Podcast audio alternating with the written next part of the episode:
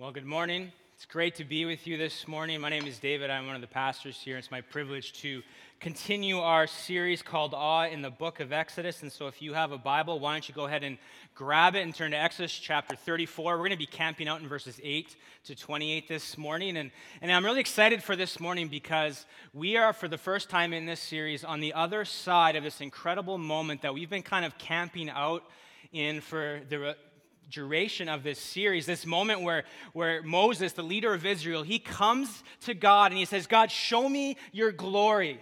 And God does.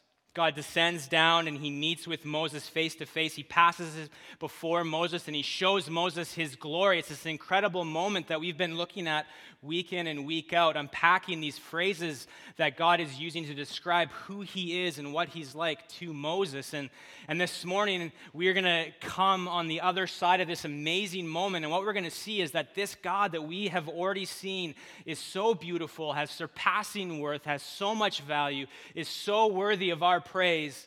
The picture is just going to keep getting better and better on the other side of this incredible moment we've been in. And so, I'm going to start reading in, in verse 4 to kind of give us the fullest picture of what's going on and, and give maximum impact to what God wants to say to us this morning. And so uh, we are in chapter 34. We pick it up in verse 4. It says this So Moses cut two tablets of stone like the first. And he rose early in the morning and went up on Mount Sinai as the Lord had commanded him, and took in his hand two tablets of stone. The Lord descended in the cloud and stood with him there and proclaimed the name of the Lord. The Lord passed before him and proclaimed, The Lord, the Lord, a God merciful and gracious, slow to anger, abounding in steadfast love and faithfulness, keeping steadfast love for thousands, forgiving iniquity and transgression and sin, but who will by no means clear the guilty, visiting the iniquity of the fathers on the children and the children's children to the third and fourth generation. And Moses quickly bowed his head toward the earth and worshiped. And he said, If now I have found favor in your sight, O Lord, please let the Lord go in the midst of us. For it is a stiff necked people, and pardon our iniquity and our sin, and take us for your inheritance. So, on the, on the heels of this amazing revelation of, of God, the first instinct that Moses has, his reflex response, is to hit the deck in worship.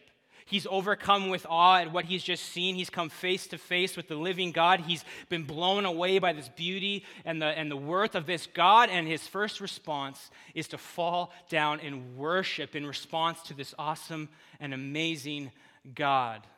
And when you see Moses do that, and when you it's this response to a God of surpassing worth and beauty. And when you see a God like this, worship is the only response that makes sense.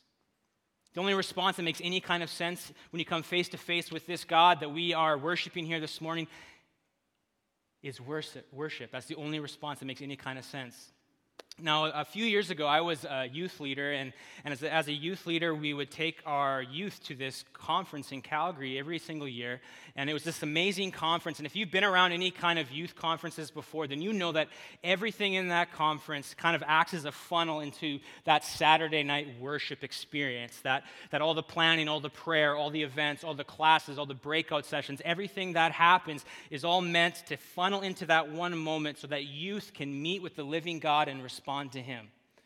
And I remember on this night, this, this incredible night, like we entered into this auditorium filled with, with high school students, and there was just this buzz in that place. There was this sense of anticipation that the God who was alive was going to be there, that he was going to speak to us, that he was going to reveal himself to us. And there was just this buzz and this energy and this expectancy in that place. And, and so the band starts worshiping, and it's just this amazing experience. And I'm standing way at the back of the auditorium, and about three songs in, my heart just starts to pound faster and faster and harder and harder, and, I, and tears are streaming down my face. And my first response is, Am I having a heart attack? Like I've never had one before. But I would imagine if this was happening, like my heart's racing, I'm, I'm in tears, my body feels strange, there's this heaviness pressing down on me. Like, this is what I think a heart attack feels like. And this is emotional moment. And I'm standing in the back and I'm weeping, and all this is happening. And it keeps getting stronger as the song goes on. And, and, I, and I all of a sudden start to realize that I wasn't having a heart attack. I was actually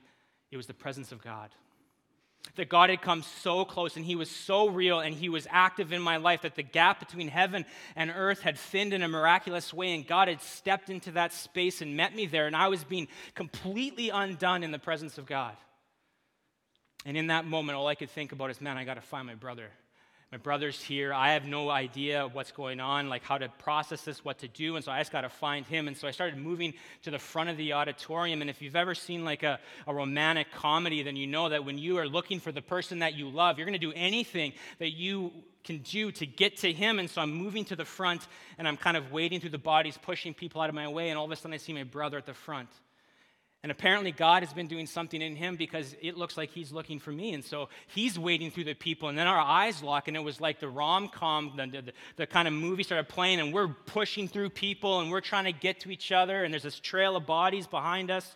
And we finally get into each other's arms, and we just collapse and we start to weep just completely undone in the presence of God, completely in awe of this God who is here, who is present. And if you had asked us in that moment, what is going on? What are you experiencing? There was no words that I could give you that would ever do any kind of justice to what I was experiencing. I couldn't even explain it, but we could sing. We could worship in response to the awesome God who had met us. And that's what we did. It was like this reflex response. We're weeping, all these people around us, like, what is going on? And we just turned and we, with everything we had, we worshiped the God who had met us in a powerful way. So, what we see is that worship is the only response that makes any kind of sense to an awesome God. We see it with Moses confronted with the amazing God of the universe, the God who's actually come down to be with him and answered his request to show him his glory. Moses' first response is to worship. What else can you do in a response to a God like this? You can't do anything else. Worship, then, is our response to an awesome God. That's what we see in this verse. Worship is our response to an awesome God. And this is the pattern for worship we see in the Bible is that God reveals, we respond. God moves, we respond. God speaks, we respond. Worship is our response to an awesome God. And this is going to play itself out in the rest of our passage is that God's going to reveal, God's going to speak, God's going to move, and he's going to invite us and call us into response. But first, we get another glimpse of just how great this God is. In verse 10, it says this And he, speaking of God, and he said, Behold, I am making a covenant. Before all your people, I will do marvels such as have not been created in all the earth or in any nation. And all the people among whom you are shall see the work of the Lord, for it is an awesome thing that I will do with you. So, after Moses pleads with God to forgive Israel for what they had done just a few chapters earlier, he's before God, he, he's in God's presence. He pleads, he said, God, forgive Israel, forgive this nation of people. God commits himself to Israel once again. He renews the covenant with Israel. That's how God commits himself. That's how God pledges himself to this wayward people. And it's amazing given the fact that just a few chapters earlier, Israel had rebelled against God. They were at the base of Mount Sinai, the same uh, mountain that they are at in this text that we've been looking at. They're at the base of Mount Sinai. Moses is up in the presence of God. He's been up there for a long time, and they get impatient they're like, Where is, where's God? Where's Moses? They're, and, they, and they don't want to wait anymore. And so they gather all their gold and they put together and they fashion it and they use fire and all those different things. And they make a golden calf and they begin worshiping that golden calf as the God who brought them out of Egypt. Doing the very thing that God had said not to do when he first entered into a covenant with them in Exodus 20 and saying, Don't put something before me and worship it first commandment and the second commandment. Israel breaks in Exodus 32. And so, even though they had given God every reason to give up on them, every reason to quit on them, what we see here is God once again entering into a binding relationship with this people, with Israel. And by doing this, God commits himself in an unbreakable way to a people who have broken their commitment to him. How good is this God? How amazing is this God that his grace will always meet our rebellion, His grace will always meet our mistakes. And again, we see that there is no God like this God because he doesn't just tell us who he is, he actually shows us who he is by how he responds to us and what we do. So, right here, what we see is that this God doesn't just tell us he's forgiving, he is actually forgiving and he forgives in real time. That he is not just telling us that he's gracious and merciful, he is those things in how he relates to us. He's not just patient, he is actually patient with us when we don't do what he says to, to, do, or we mess up, or we make a mistake. This God doesn't just tell us who he is, he actually shows us who he is and how he responds to us and what we do. See, the picture of this God that we are worshiping and we are talking about in this series just keeps getting better and better and better because, in the face of all that we do, in the face of the things we don't do, the ways we fall short, the ways that we wish we could take back, God's first response to us and what we do is grace. His first response is grace. And I need that reminder this is who God is. Because when I inevitably mess up, which I do a lot, like I'm probably going to mess up in five minutes here, it is a very helpful thing for me to not to see God in the right way, that He is gracious, and that when I run to Him and ask for forgiveness, He is not going to condemn me. He is actually going to forgive me, and He is going to show me grace. So that whenever I mess up, whenever I make a mistake, I don't have to run from God. I can actually run to Him and know that when I ask for forgiveness, He's going to extend grace and mercy to me and give me another shot. This is God coming to Israel and doing the same thing. This is the God who is here for us waiting and ready for you to come to Him no matter what you've done and say, Forgive me, God, I want to live life with you and have a restart. And He will give that to you because this is the God that we worship. And so God's not out to punish you or uh, He's not out to get you. He's not waiting around in heaven with His arms crossed, frowning at you, just waiting for you to make a misstep so that He can punish you. His first response to you and what you do is always grace. And that's some good news for us this morning. Right, it's good news for me. And if that was all there was and we just said amen and we went home, that would be more than enough, wouldn't it? But God doesn't want us to just, just to stay in verse 8. He wants us to actually get up out of verse 8 and with Him, His presence, because He wants to go with us, God wants us to get up out of His presence and go with Him out into the world to live a life of response out in the world not just on a Sunday, not just in those moments, those little huddles that we have in our small groups, but He wants us to get up and go with Him and live a life of worship out in the world. And we see this start to play itself out in verse 11. It says this Observe what I command you this day. This is God speaking.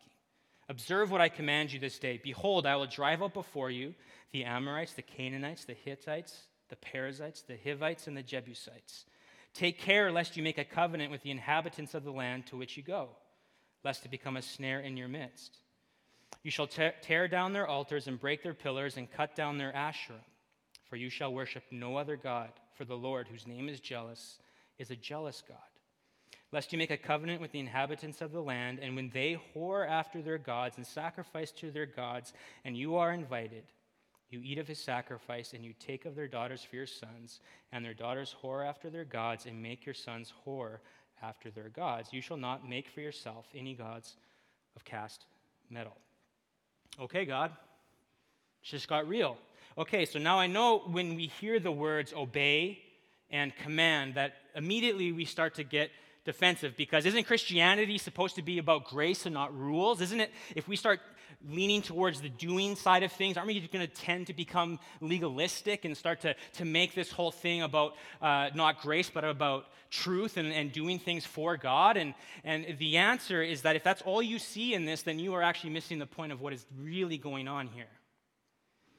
What, you, what God is really doing is not just laying a whole bunch of rules at Israel's feet. God's redeeming something that was broken.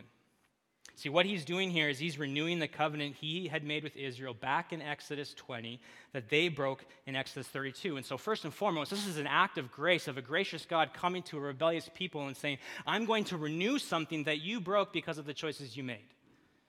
And so, it's an act of grace, and God doesn't have to do this, but he does. And he has a reason for it. And so, whenever we come across the commands of God in the Bible, we have to ask why He's commanding it in the first place. Because when God says to go and do something, He's not trying to lay a burden on us. He's not trying to make us do out of duty. What He's actually trying to do is give us guardrails to help us enter into the best possible version of life lived out in this world. So, knowing the why behind it is so important. My oldest son, Levi, he's around just about three and a half soon. And he's going through this really existential phase right now where he wants to know the why behind everything. He wants to know the reason for everything. And so we'll tell him to do something, and his first response is, Why? Can you pick up your toys? Why? Can you put your food away? Why? Can you not hit your brother? Why? Hey, mommy, why, did, why aren't you a boy? Or, um, Daddy, why do you have to go to work? Or, um, hey, Levi, don't hit your brother. Why? Don't. And then the other day he goes, uh, Daddy, why can't I carry knives around? You know, like he's in this existential phase where he wants to know everything behind the, like he wants to know the reason why he's doing everything. Don't run into the street. Why? Don't put that in your mouth. Why? See, for Levi, the why, the why matters. And no matter what we say or how we say it, he wants to know the purpose behind it because, in some way, he intuitively knows that there's always a reason behind what we're asking him to do. And I think we need to recapture that same posture when God comes along and says, I want you to go and do this. You need to ask why. We need to ask why because he always has a reason for what he's asking us to do. And so when God comes along and he makes this covenant, he's not trying to lay a bunch of burdens down. What we need to know is that covenant is about blessing and not burden. It's about relationship with the living God and God coming alongside of us in his grace and saying, you know what, I'm going to give you some ways to live here. But that's so that you can have guardrails that will lead you into a life of worship in the world. It's about blessing so that you can actually have the best possible version of life. And so God is trying to guide his people into flourishing here in this moment. And so he's not just laying down rules, he's actually laying down a way of life. He doesn't just show us grace, this God. He actually shows us a way to live, to be, to think, to relate to the world around us so that we can have something better than the other alternatives that are out there. And this is why God comes so strong in verses 12 to 16 with that warning about the environment Israel is about to enter. See, God is in the process of leading Israel into the land that He's promised them. And in that land, he's, He knows that Israel, who has a track record of doing this, is that they're going to rub shoulders with people who have different worship styles, different systems of thought, different ideas of what the world is supposed to be and who humans are and how they relate to the gods. And so, what God is doing in grace is He's coming alongside and He's like, Watch out! You're about to enter into a place that is against, that has a whole different way of life than the one I'm trying to lead you into. And so, you need to be careful. You need to be really careful, Israel. He's like, You've shown you haven't done it before. I'm showing you grace, and I'm again showing you a way to have flourishing in the middle of all the competing ideologies and worshiping other gods that are out there. And he says, if you're not careful, you're going to be influenced over time by the people around you and their ways of thinking. And when that happens, you'll start whoring after other gods.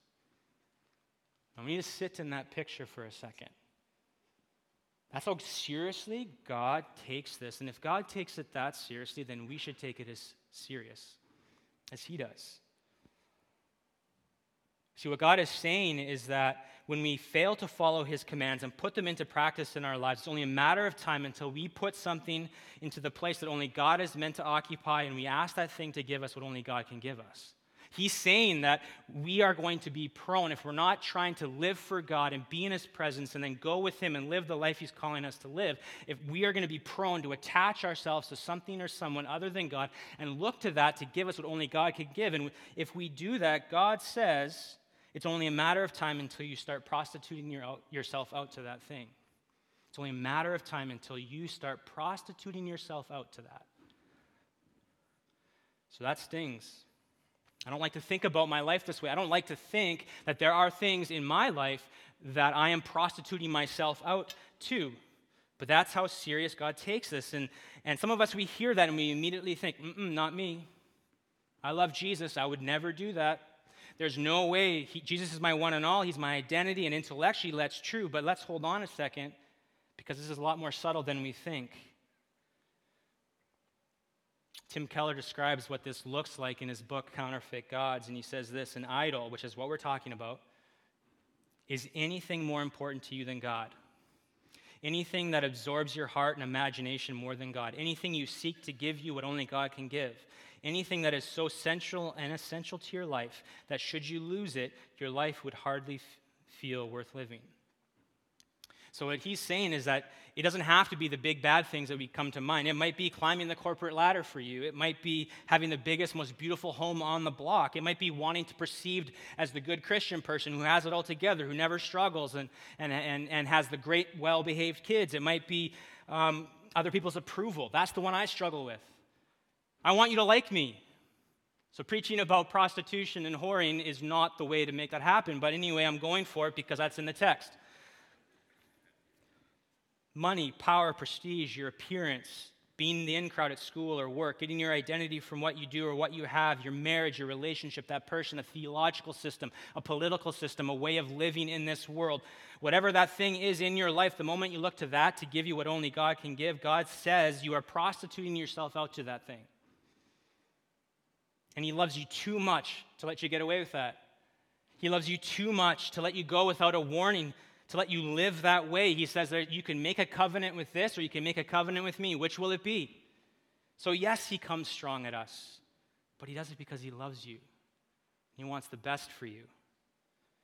He wants the best possible life for you in this world. And so, naturally, God's going to warn us because he loves us, but then he's also going to show us what that could possibly look like. And in, in verses 18 to 26, God comes along and he says, You shall keep the feasts.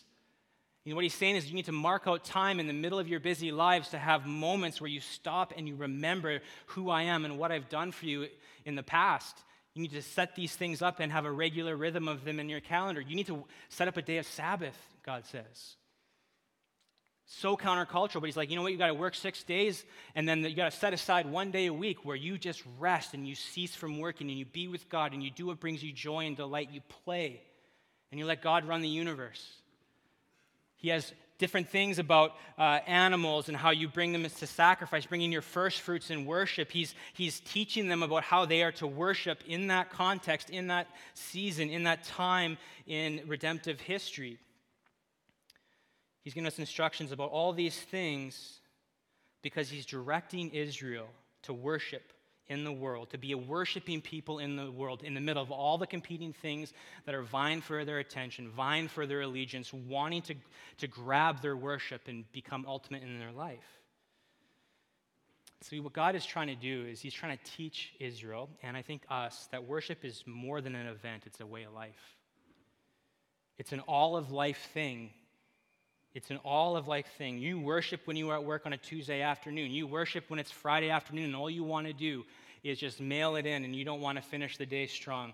You worship when you're with your family. You worship when you're at, alone on your computer. You worship when you're at school. You worship when you're here. You worship in every single moment of every single day because you are a worshiping being, living your life in response to an awesome God in the world. This is the, the worldview that, that God has, that the Bible paints for us. All of life is one big response to an awesome God who is gracious enough to show us a way to be and live and act and think and relate in this world on top of everything else He has done for us. That flips what God is doing here on its head, doesn't it? Because no longer is it about us doing for God, it's about us responding to God and who He's revealed Himself to be. And then also, what He's revealed is the best way to live your life in this world. So no longer is it about duty and just following commands. It's actually about seeing God for who He is and being, wow, you're amazing, you're that good, and responding to Him because He's worth responding to. That's what we're seeing. It flips it on the head. And when we start seeing it like that, then our view of worship starts to grow and change. It's not just an event anymore, it's about a way of life. It's about who we are and how we respond to God. Is this how you see worship? Is this what you think of when you hear the words worship? Is that how you see your life being lived in this world? As one big response to an awesome God who is so good and so awesome that he's worth giving up everything for and living your life for him, not just on Sunday, but on Monday and Tuesday and Wednesday and Thursday and Friday and Saturday. And if it isn't, then we need to shift gears. When I was learning how to drive standard, it was a really rough experience for my dad. Um, he got a little truck, and how he taught me was he would take me up to the local college and this huge, huge parking lot, not much unlike our parking lot. And we would spend hours, just me and my dad, in this little blue Nissan truck, and he would sit in the passenger seat and jerk back and forth as I tried to figure out how to shift gears smoothly. It was painful.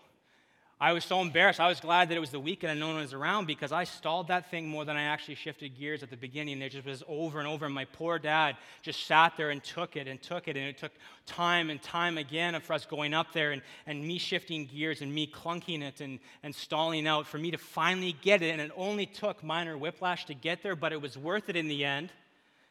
And we eventually got to a place where I can actually drive a standard car, shifting gears smoothly. But when you drive a standard, shifting gears has to happen if you want the car to run at optimum level, doesn't it? That's the way it works. I'm not a, a, gearhead or anything, but if you want to go faster, shift gears. If you want to experience more power, shift gears. If you want to have the best optimal uh, experience in your car, if you want your car to run the best possible way, then you shift gears in a way that, that works. And, and some of us need to shift gears in our life with Jesus, in our view of worship, We've been in first or second gear for far too long and we've become okay with it. Some of us have never even gotten out of neutral. We need to pop that thing into first gear and get going. See, we need to shift gears if we want our life toward the next level with Jesus. If we want to actually start to apprehend this life that God has saved us into, which is a life lived in response to Him in the world, not just today, but in the world. We don't do that out of duty, but we do that out of delight. And that's the key. We don't do this because we want to please God. We don't, want to, we don't do it because we want to earn anything. He's already given us everything in Jesus. So we don't do this out of duty. We actually do this out of delight in the God that we're here to worship. And you get delight when you spend time in His presence and just being with him and asking him to show you his glory. And as he responds and he shows you his glory, you find a delight that you never thought you would find before. And then all of a sudden, it just starts spilling out for you. And you want to actually live for him. You want to say yes to him, even though it's hard, even though it's not what your initial response is. You want to do that. And so, if you want to respond to God in the way we've been talking about this morning, then you need to shift gears. And the way that happens is you start seeing that our response always begins with God's response to us. Our response to God always begins with God's response to us. See, the call to obey in the Bible is always grounded in the past acts of God, in what He's done. It always starts with God, it always starts with what He has done. Everything we do, every response we have is always a response to what He has already done. He's always first, and that's our starting place. And we see this in our passages that before God gives any commands, what does he do?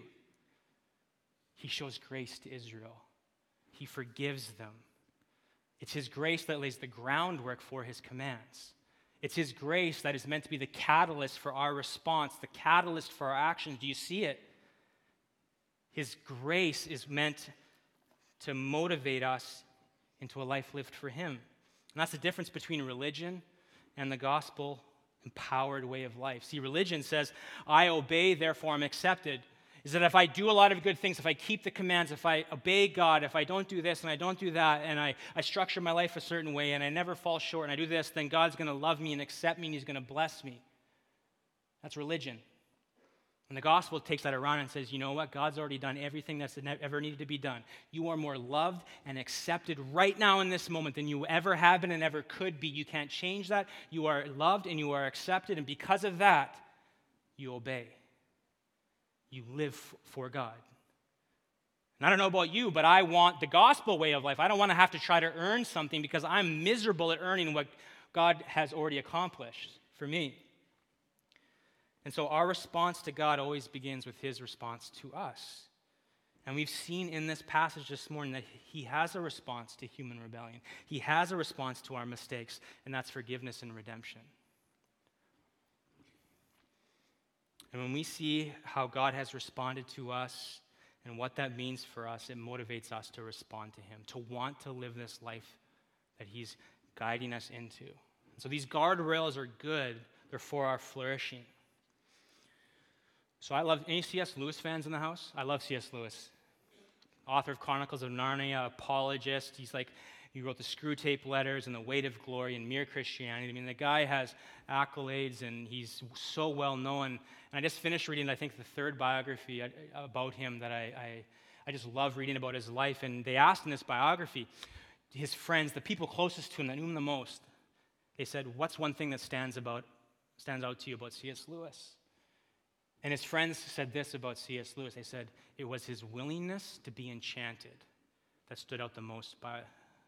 And what he means by enchanted is it was Lewis's ability to be awestruck by everything to be overwhelmed by God, by life, by the sound of a kid laughing, by, by a beautiful sunset, by a tree, by the, the camaraderie around a fire and the laughter that comes there. It was like Lewis was most known to his best friends as someone who was willing to be awestruck, to be totally blown away by life, and most importantly, in his relationship with God. And I think that if we want to become a people who have this view of worship, then we need to find that posture in ourselves once again and be willing to be awestruck by this God we have been speaking about in this series.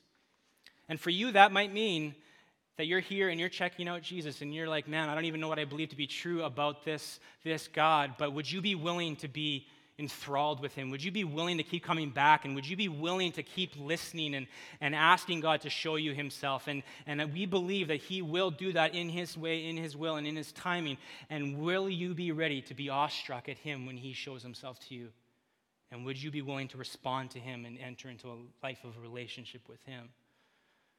Or maybe you're here and you've, you know the Christian song and dance, you've sang the songs, you've lived the life, you, you know the routine. Are you willing to be awestruck by God again? Are you willing to be enchanted by the beauty and the wonder of who He is?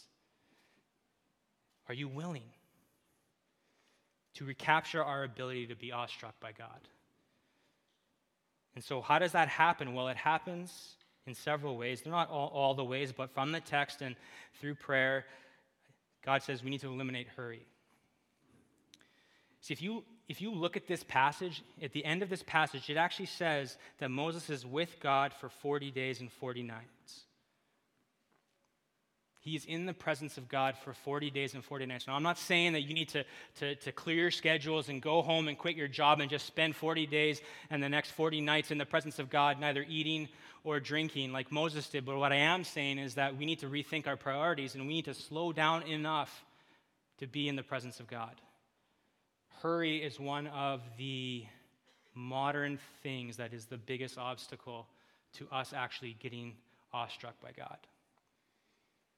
And so, are you willing to slow down to be with God? Are you willing to make that a priority? Are you willing to, to, to, to organize your schedule, your life around meeting with this God?